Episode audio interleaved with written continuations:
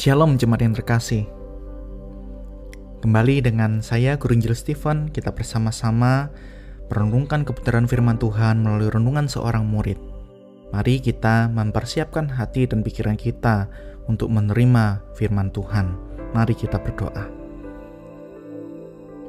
Bapa dalam surga, kami bersyukur Tuhan karena kasih karunia Tuhan begitu melimpah di dalam setiap kehidupan kami sehingga pada hari ini kami boleh bersama-sama Tuhan untuk merenungkan kebenaran firman Tuhan, untuk membaca dan mendengarkan kebenaran firman Tuhan.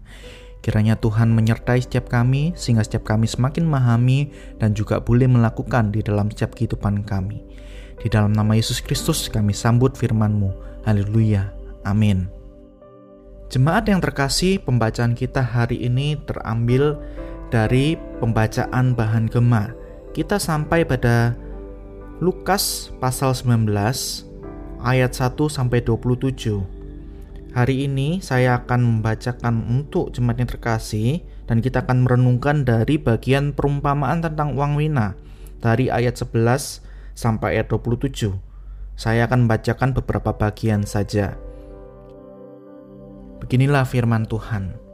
Ayat 11, untuk mereka yang mendengarkan dia di situ, Yesus melanjutkan perkataannya dengan suatu perumpamaan, sebab ia sudah dekat Yerusalem dan mereka menyangka bahwa kerajaan Allah akan segera kelihatan. Ayat 12, maka ia berkata, ada seorang bangsawan berangkat ke sebuah negeri yang jauh untuk dinobatkan menjadi raja di situ, dan setelah itu baru kembali. Ayat 13, ia memanggil 10 orang hambanya dan memberikan 10 mina kepada mereka. Katanya, pakailah ini untuk berdagang sampai aku datang kembali.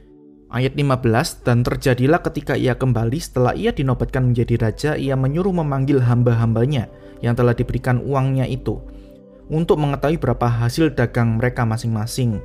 Orang yang pertama datang dan berkata, Tuan, mina tuan yang satu itu telah menghasilkan 10 mina.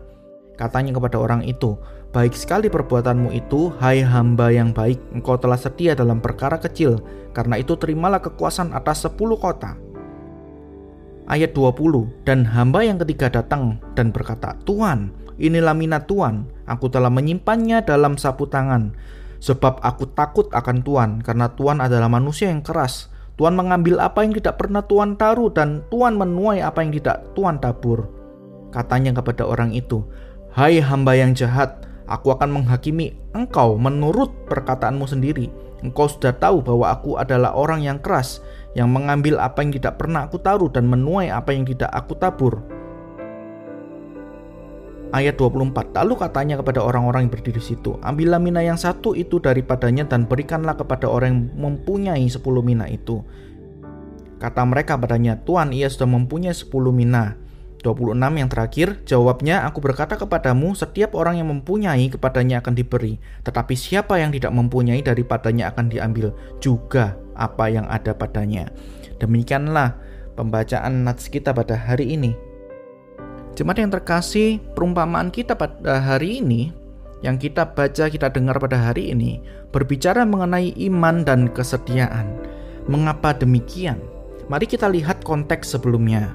Di perikop sebelumnya berbicara tentang Sakius. Di ayat 9 dikatakan begini, kata Yesus kepadanya, hari ini telah terjadi keselamatan kepada rumah ini, karena orang ini pun anak Abraham. Sebab anak manusia datang untuk mencari dan menyelamatkan yang hilang. Nah, konteks yang ini, konteks sebelumnya, berbicara mengenai keselamatan Sakeus yang diterima melalui pertobatan dan melalui imannya. Sakeus menyadari pelanggaran dan dosanya. Oleh karena itu, Sakeus berusaha dengan penuh perjuangan untuk mengejar Yesus. Sekali perjuangannya tidak berhasil, maka dia melakukan percobaan kedua dan berhasil. Mengapa demikian? Mengapa Sakeus berusaha demikian? Karena Sakeus percaya bahwa Yesus pasti akan melihatnya. Dan lebih dari itu, Sakeus membuktikan pertobatan dan imannya seperti di dalam yang uh, ayat ke-8. Kita melihat bersama-sama di sana.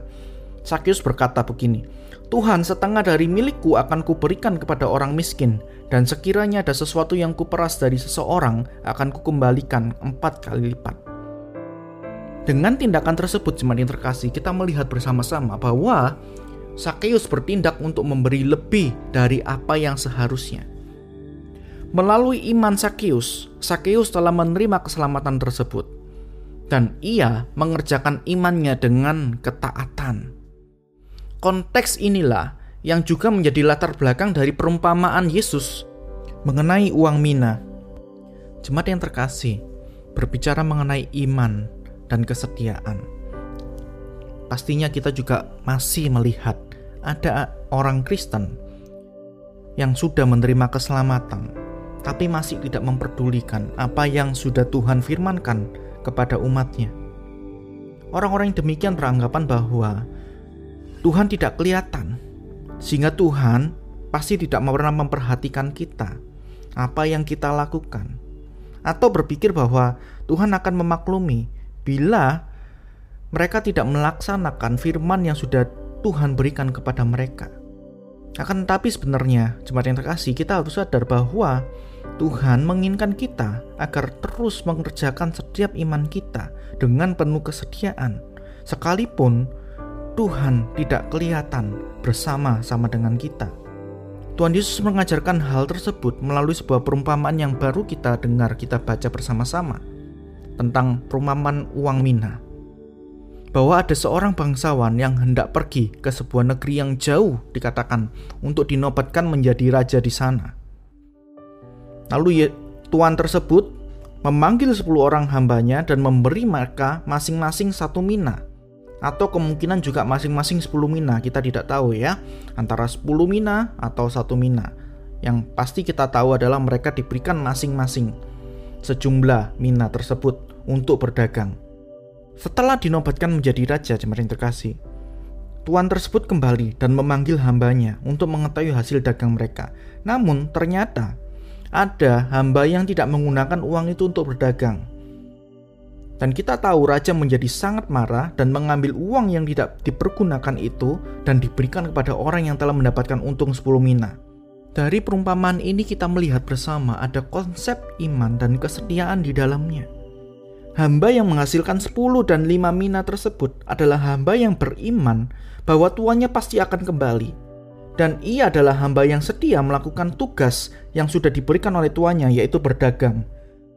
Berbeda dengan hamba yang tidak menghasilkan mina. Hamba yang jahat ini jemaat yang terkasih.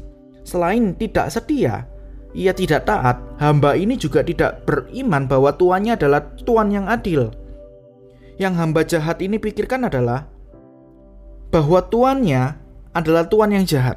Apa yang dikatakan hamba yang jahat ini? Kita melihat bersama-sama tadi kan, sebab aku takut akan Tuhan.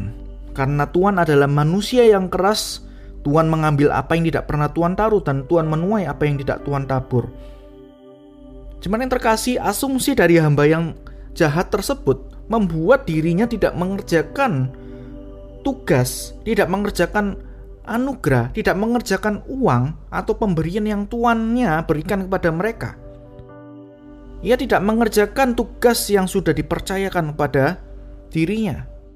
Dari sini kita belajar bersama-sama bahwa keselamatan atau anugerah yang sudah Tuhan beri kepada kita, semestinya kita mengerjakan, semestinya apa yang sudah menjadi amanat Tuhan, firman Tuhan itu, kita seharusnya kita melakukannya dan lebih dari itu, kita harus menjadi Kristen yang berbuah. Seperti kisah yang ada di dalam renungan gema kita, kalau kita menyimaknya. Dikatakan di dalam sebuah ruangan kelas yang sudah penuh dengan murid-murid, asisten guru mengumumkan bahwa guru wali kelas tidak dapat hadir dan para murid diminta untuk mengerjakan soal latihan. Tetapi dikatakan di sana sebagian besar murid-murid tidak mau mengerjakannya, bermalas-malasan dan sebagainya. Mereka mengisi main game dan makan uh, snack dan sambil ngobrol bercanda dan sebagainya. Tapi singkat cerita dikatakan tidak disangka-sangka gurunya datang. Karena rapat yang di, harus dihadiri dibatalkan. Nah, guru itu akhirnya meminta agar para murid mengumpulkan tugas yang sudah diberikan pada mereka. Yang tidak mengumpulkan diberikan sanksi berupa pengurangan nilai. Nah, dari kisah tersebut kurang lebih sama seperti perumpamaan yang kita baca kita dengar. Orang-orang yang bermalasan dalam kisah tadi berpikir bahwa gurunya tidak akan datang. Dan ia tidak percaya bahwa gurunya pasti akan kembali pada saat itu juga. Oleh sebab itu, dia memilih apa? mereka bermalas-malasan, mereka bermain game dan sebagainya karena dia berpikir bahwa gurunya tidak akan datang. Nah, kembali pada diri kita juga sama. Bagaimana kita berpikir, bagaimana kita beriman kepada Tuhan kita. Apakah kita sudah mengerjakan keselamatan dan anugerah yang sudah Tuhan beri kepada kita? Adakah kita senantiasa setia mengerjakan firman Tuhan di dalam hidup kita? Adakah kita setia melakukan firman Tuhan dalam setiap kehidupan kita? Percayakah kita kepada Tuhan kita? Oleh sebab itu, Bapak Ibu, jemaat yang terkasih, mari kita evaluasi setiap diri kita melalui perumpamaan ini. Mana yang kita pilih? menjadi hamba yang baik atau menjadi hamba yang jahat. Mina-mina itu sudah diberikan kepada kita. Amanat Tuhan sudah diberikan kepada kita. Apakah kita menginginkan hasil seperti hamba yang baik sehingga dipuji bahwa baik sekali perbuatan perbuatanmu itu. Hai hamba yang baik, engkau telah setia dalam perkara kecil atau kita memilih menjadi hamba yang jahat. Sehingga Tuhan mengatakan, "Hai hamba yang jahat, aku akan menghakimi engkau menurut perkataanmu sendiri." Biarlah perumpamaan ini menjadi perenungan kita pada hari ini jemaat terkasih. Mari kita berdoa. Tuhan Yesus tolong setiap kami Tuhan yang sudah mendengarkan kebenaran firman-Mu, yang sudah mendengarkan perumpamaan-Mu di masa kontemporer ini Tuhan. Kiranya Tuhan kami terus senantiasa boleh beriman kepada Tuhan. Boleh senantiasa taat dan setia melakukan apa yang sudah menjadi tugas kami. Senantiasa taat dan setia apa yang sudah Tuhan amanatkan, apa yang sudah Tuhan firmankan pada setiap kami. Biarlah setiap kami Tuhan boleh terus berbuah di dalam Engkau. Kiranya Tuhan terus menyertai kami di dalam setiap perenungan kami dan di dalam setiap kehidupan kami. Terima kasih Tuhan, kami bersyukur hanya di dalam nama Tuhan Yesus Kristus. Haleluya. Amin. Selamat beraktivitas, Tuhan Yesus memberkati kita semua.